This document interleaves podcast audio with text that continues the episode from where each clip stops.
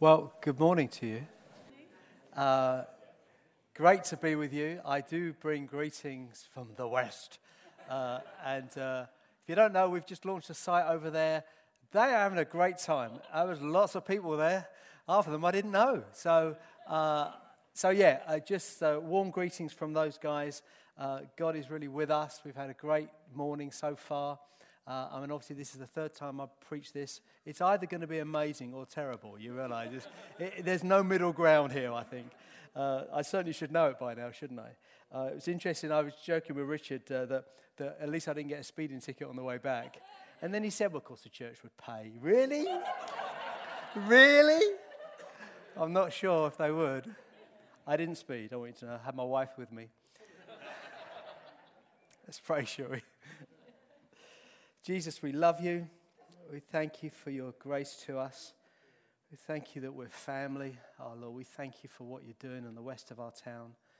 Uh, but also, we thank you for what you're doing in our lives here. We thank you that we're a part of a, a family that loves you, a part of a family that's for you, part of a family that is actually connected to people across this globe. Uh, thank you, Lord, that you have revealed something of yourself to us, that you've changed us inside that we are, uh, we are and will never be the same again. Uh, thank you that you bring new life to us, that your grace uh, welcomes us, but it also changes us. Uh, Jesus, we thank you. you we, we think you're amazing, and this is all for you. Uh, so, Lord, I pray, use what I've got, what I've prepared, uh, but most of all, Spirit of God, would you please be at work in our hearts? we want to receive from you today. in your name we pray. Amen. Amen. Amen. Well, as this is part of us uh, being this new church, if you like, uh, we thought it'd be good to look at something that helped to clarify and define um, who we are as a people. So we were focusing on something we call DNA. Uh, or not we call DNA, uh, you've heard of DNA, but, but we're using that, that phrase. In fact, we've uh, summarized, if you like, our DNA uh, with four statements, and over the next eight weeks, we're going to be looking at those four statements. I'm going to be looking at, at two this week and next week. No, one statement, but it, it embraces two different things. Uh, and if you look in your flyer that was given to you, I trust, when you came in, that's got details about what we describe as our DNA. Uh, the, the, reason why we're doing this is as it's great that we've uh, launched uh, this uh, new site in the West and obviously what we're doing together in the East, it's been remarkable to see how many people have taken on fresh responsibility and moved into new areas that they've never worked in before. And I just don't mean in the West, I mean here, particularly actually. Uh, that's been a tremendous response. Thank you so much to the many, many people that are serving in, in new areas, uh, whatever that might be. Uh, uh as you've heard, I'm speaking in three meetings this week, so that's been, that's been fun and weird at the same time. But you know, much more important than what we do together and what we feel God has said we should do together is knowing who we are and who we are becoming. See, we don't want to be a church, and I don't believe we are, that focuses on what activity and, and what we, we, we, we, you know, in God pull off together. Uh, it's so much more important that we understand deep down who God's called us to be and who God has called us to become. That's what it's really about. The rest is, if you like, is a means to an end.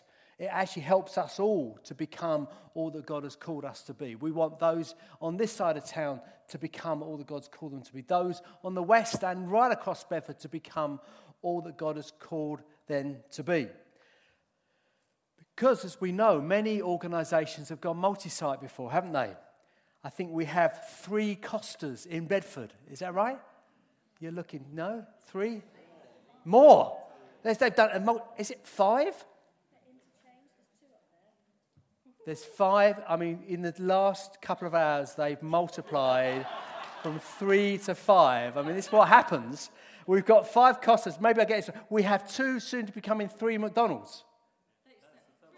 We do have three McDonald's. I remember, I remember Ruth went this morning to McDonald's for breakfast. That was, I've forgotten that. I'm sorry, Ruth. We have two next shops two next shops, although someone said one's going to close. Is that true? Oh, okay. What we do have, that's where I get all my clothes from, you realize, is next. I don't know where else to shop. We also have 19 post offices. There you go. Ah, Google, Google tells me we have 19 post offices. It must be true.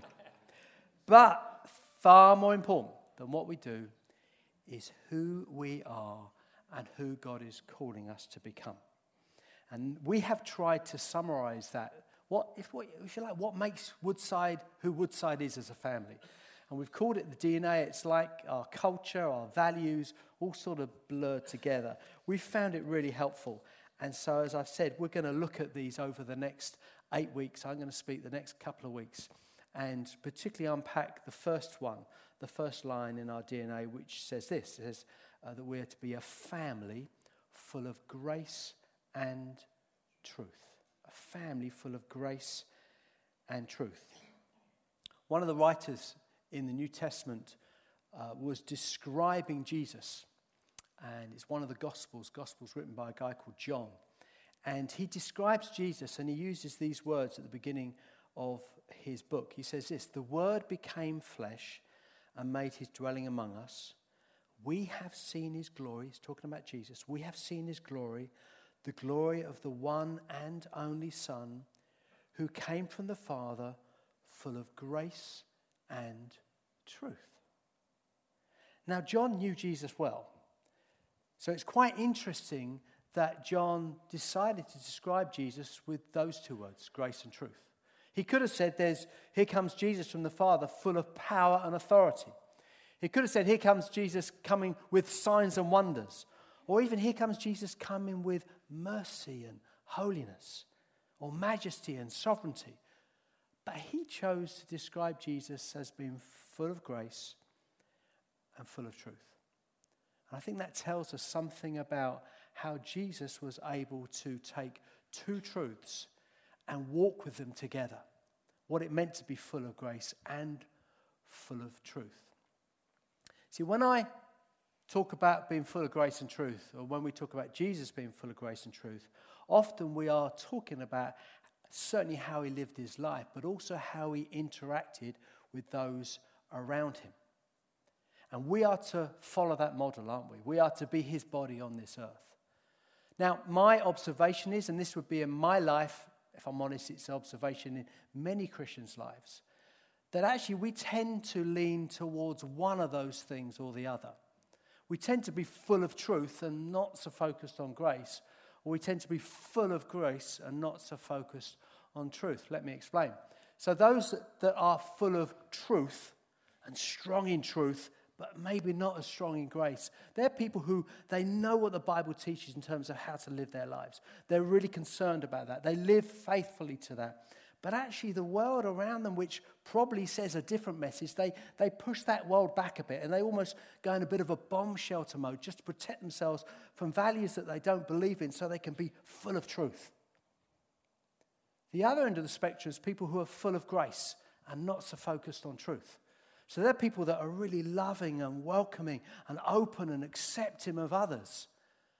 But actually, over a while, their values become shaped not by truth, but by what the world says we should live our lives. They're full of grace, they're full of compassion, they're full of love and acceptance, but they're not full of truth. And what Jesus modeled and what John is trying to say here is that Jesus was full of grace and truth. And there's a tension, isn't there? There's a tension, if you think about it, of what it means to love and accept people, but realizing that their lives may be not in line with what we believe the truth of the Bible says. So we must see these things together. We must learn to navigate, and it's a difficult path to navigate. It's something that I marvel. I mean, I marvel at Jesus for many reasons, clearly, but I marvel the way Jesus was able to be fully accepting and loving and compassionate, yet he was able to hold the line on what he believed and what he thought was right and wrong. I think remarkable. But we're to hold that tension. So as we look into this this week and next week, I just we must be mindful that these things sit together. They're not to be separated. But now to contradict myself, I'm now going to separate them and focus on what it means to be full of grace. And then next week we'll look at what it means to be full of truth. And then we'll sort of weave them to back together again.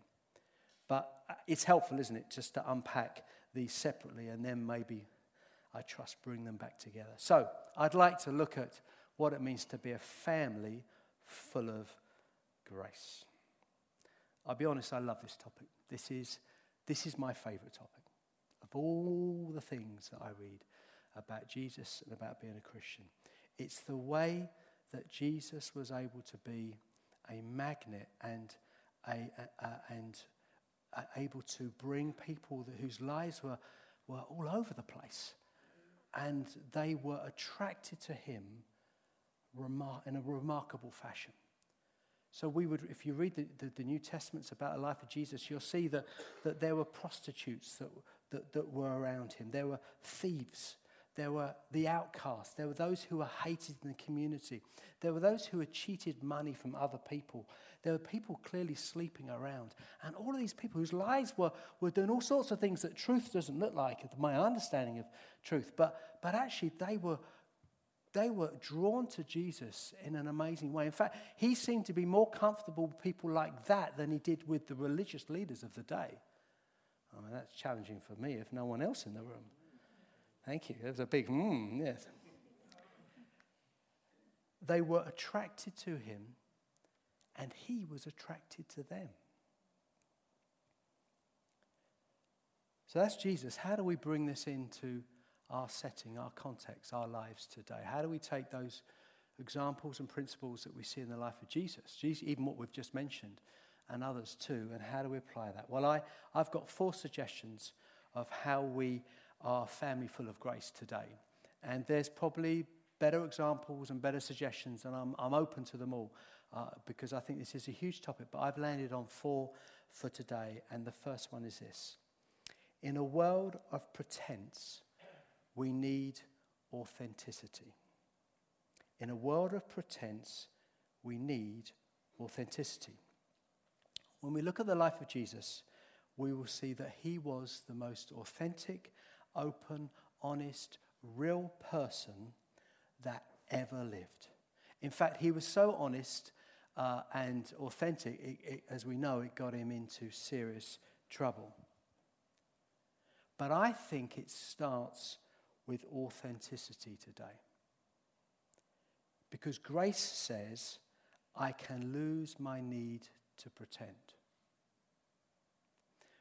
The environment we live in is an environment that's full of fake news, failed promises, Instagram and Facebook, which a lot of the time is presenting unreality.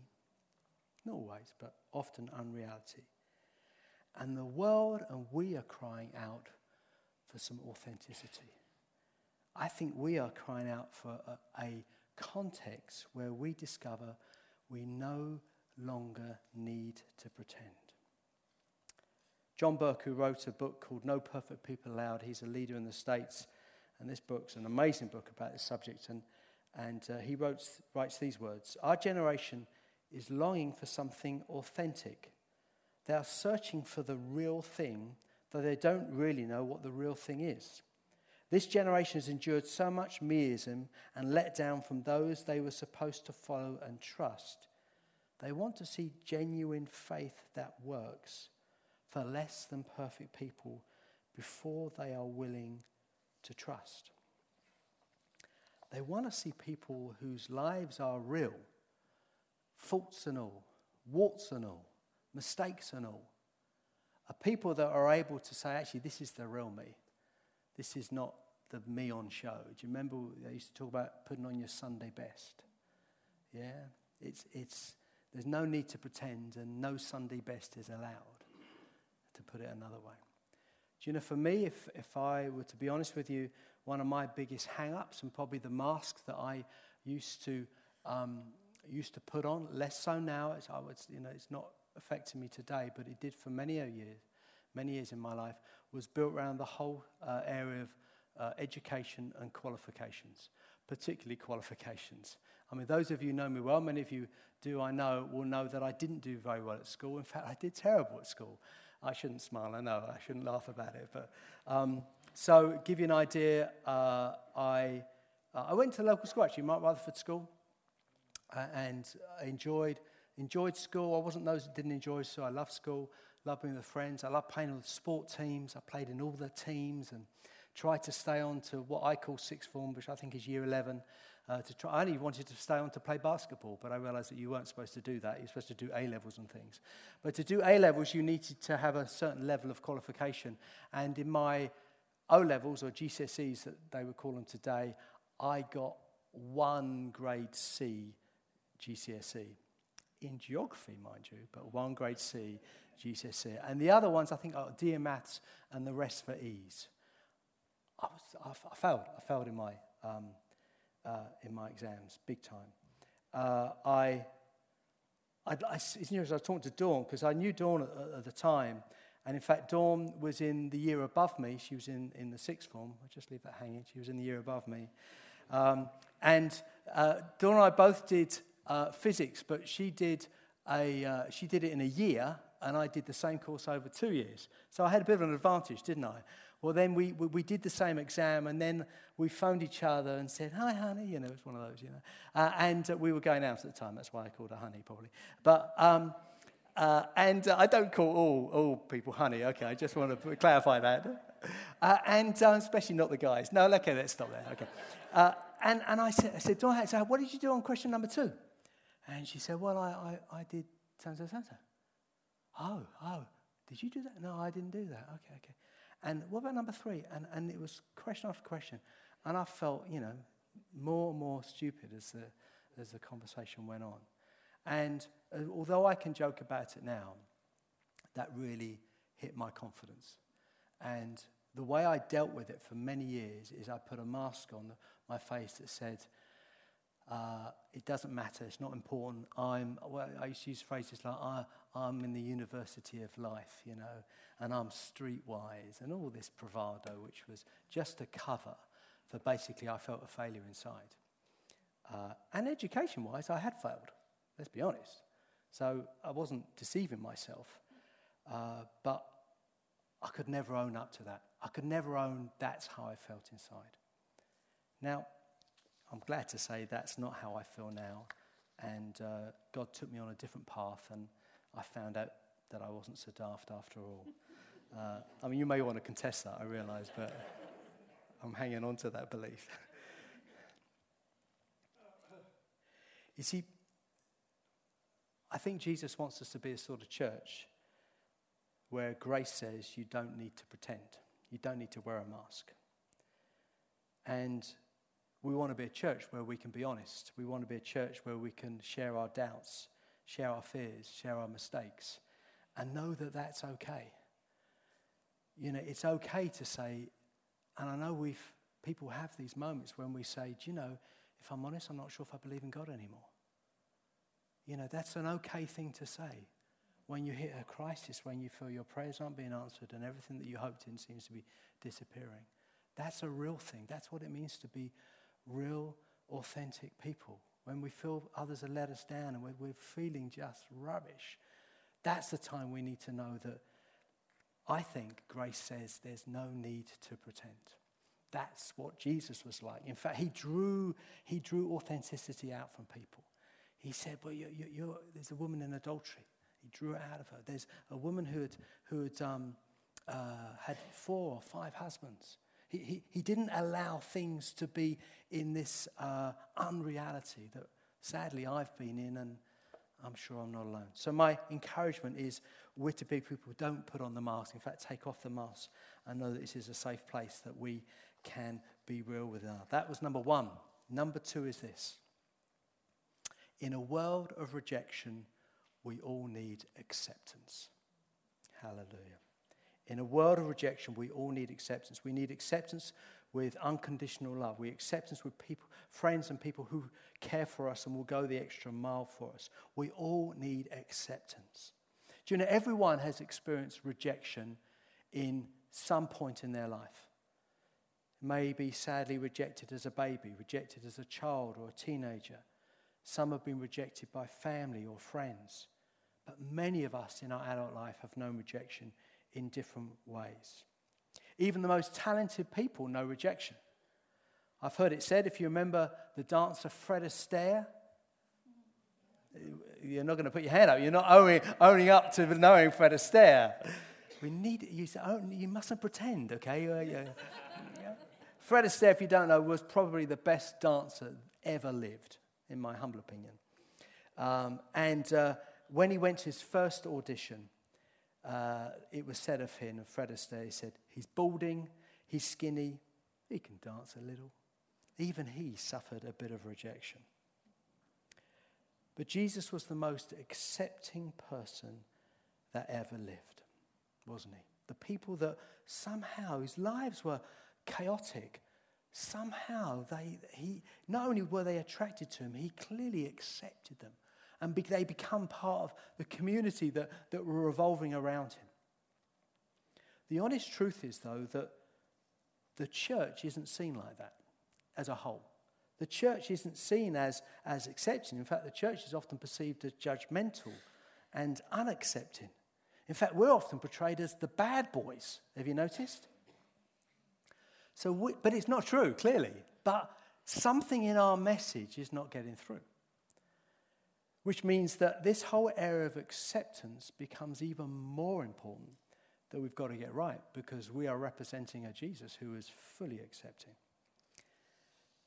Now, acceptance of people is not the same as agreeing with their decisions and their choices and their actions and their behaviors, of course. But acceptance does say, or grace says, come as you are. Not come if you put that right in your life, or come if you look like this, or even come if you look a little bit like me.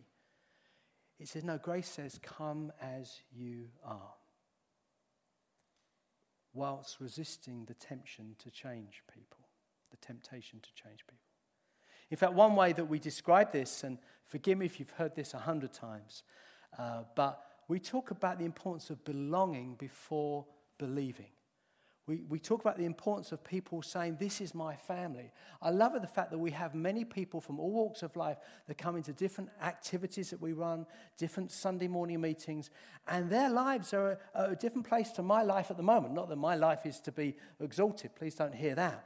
But actually, they belong. They, they say, This is our, um Woodside's my church.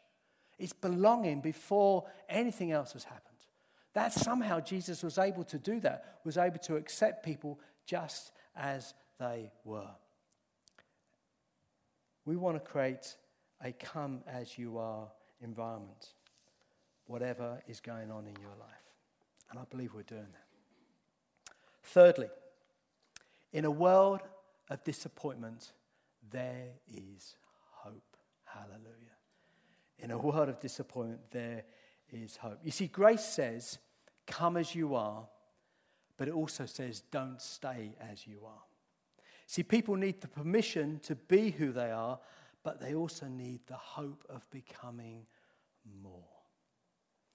One of uh, the so- stories of Jesus, which is full of hope and full of this, this move from disappointment uh, in, in someone's life, disappointment in decisions, becoming something totally transformed, is of a guy called Zacchaeus. Uh, that's how I pronounce his name. I know some people call him Zacchaeus or something like that. Zacchaeus, I call him. But Zacchaeus was, he was a horrible man, actually. He was a, a, a thief. He used to tax people uh, uh, uh, sort of unfairly, take money from them, give money, some money to the Romans to keep them sweet, keep a lot of money for himself. And Jesus was coming to the town that Zacchaeus lived. And in fact, what happened, the crowd gathered as Jesus entered. Uh, Zacchaeus climbed up a tree so he could look over the crowd. In fact, if the crowd had seen him, they probably would have ushered him away because he was so despised, fairly so as well.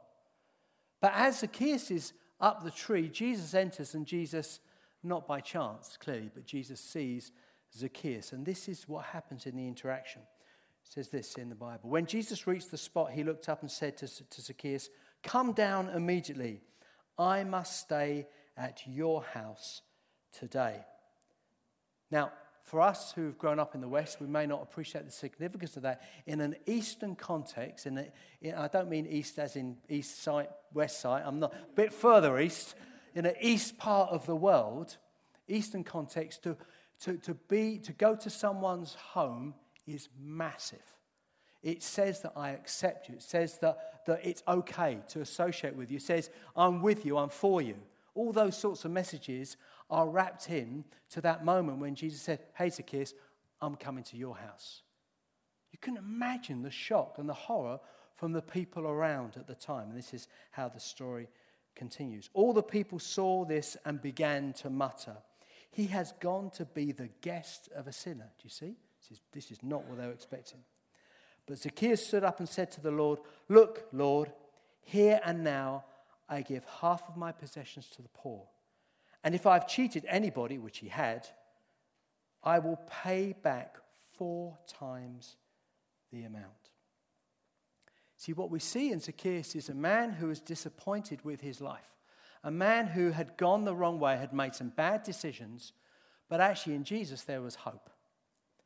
In fact, what we see is acceptance becoming transformation. In fact, some have described these as being transformed by acceptance. So, what become by a sense of belonging, Zacchaeus, I want to come with you, was a transformation in his life that actually completely turned his values upside down.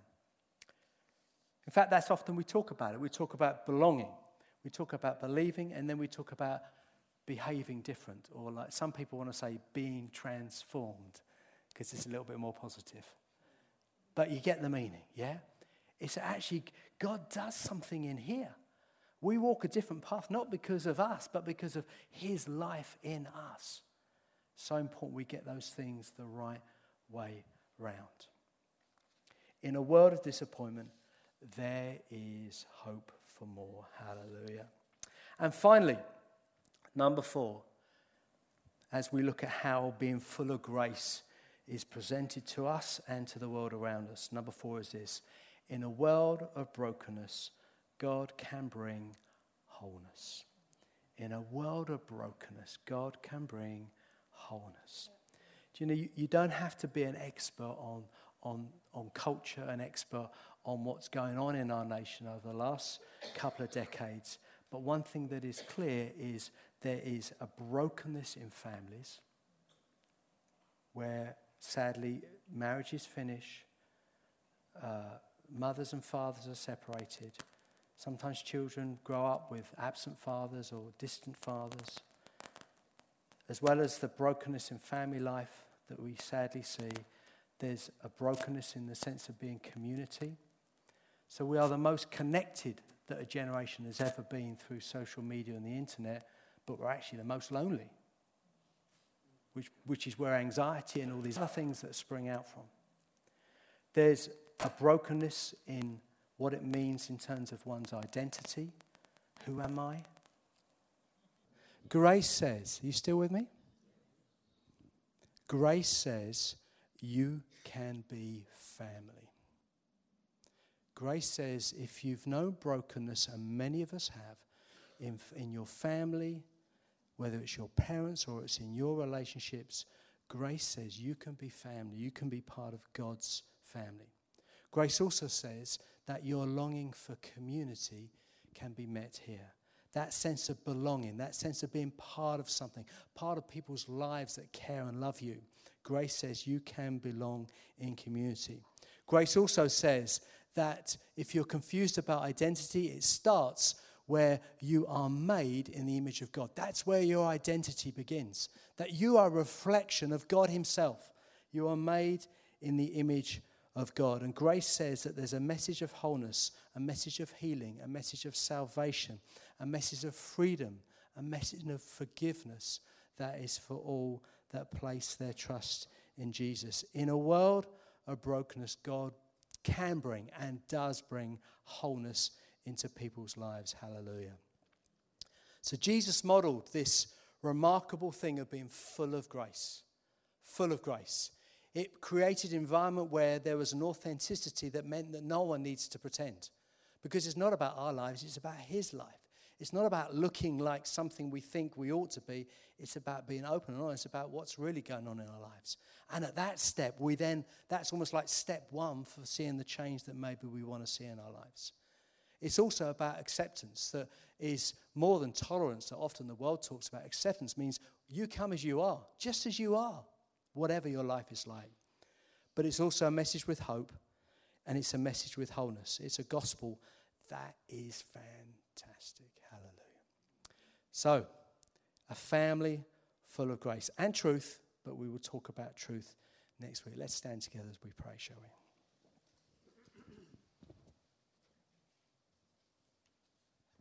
Thank you, God. Let's pray, shall we? Jesus, we thank you so much that you came with this message of grace. We thank you so much that it wasn't just a message, it was your lifestyle. We thank you that we can read story after story of how you accepted, of how you welcomed, of how you affirmed people whose lives seemed to be all over the place in some respects, but they were, they were attracted to you. And God, Jesus, you were attracted to them.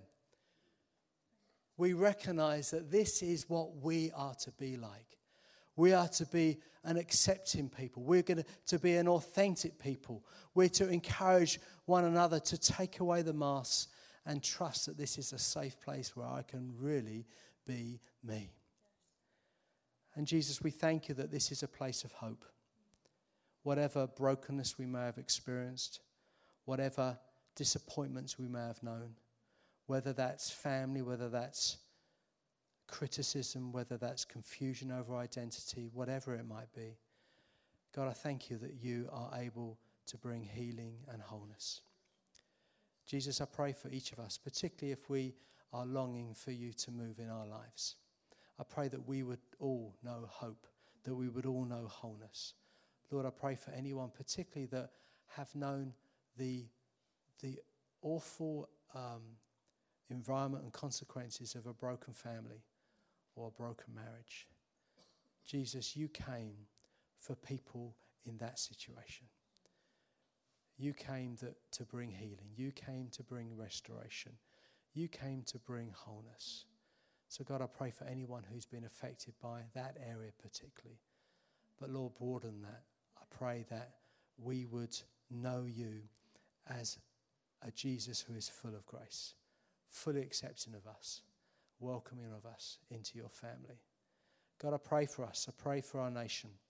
I pray that the church would be known for who it truly is as this amazing thing that is full of grace as well as full of truth. We pray, would you help us to build that sort of church? In your strength, we pray. Amen. Amen. Amen. Thank you.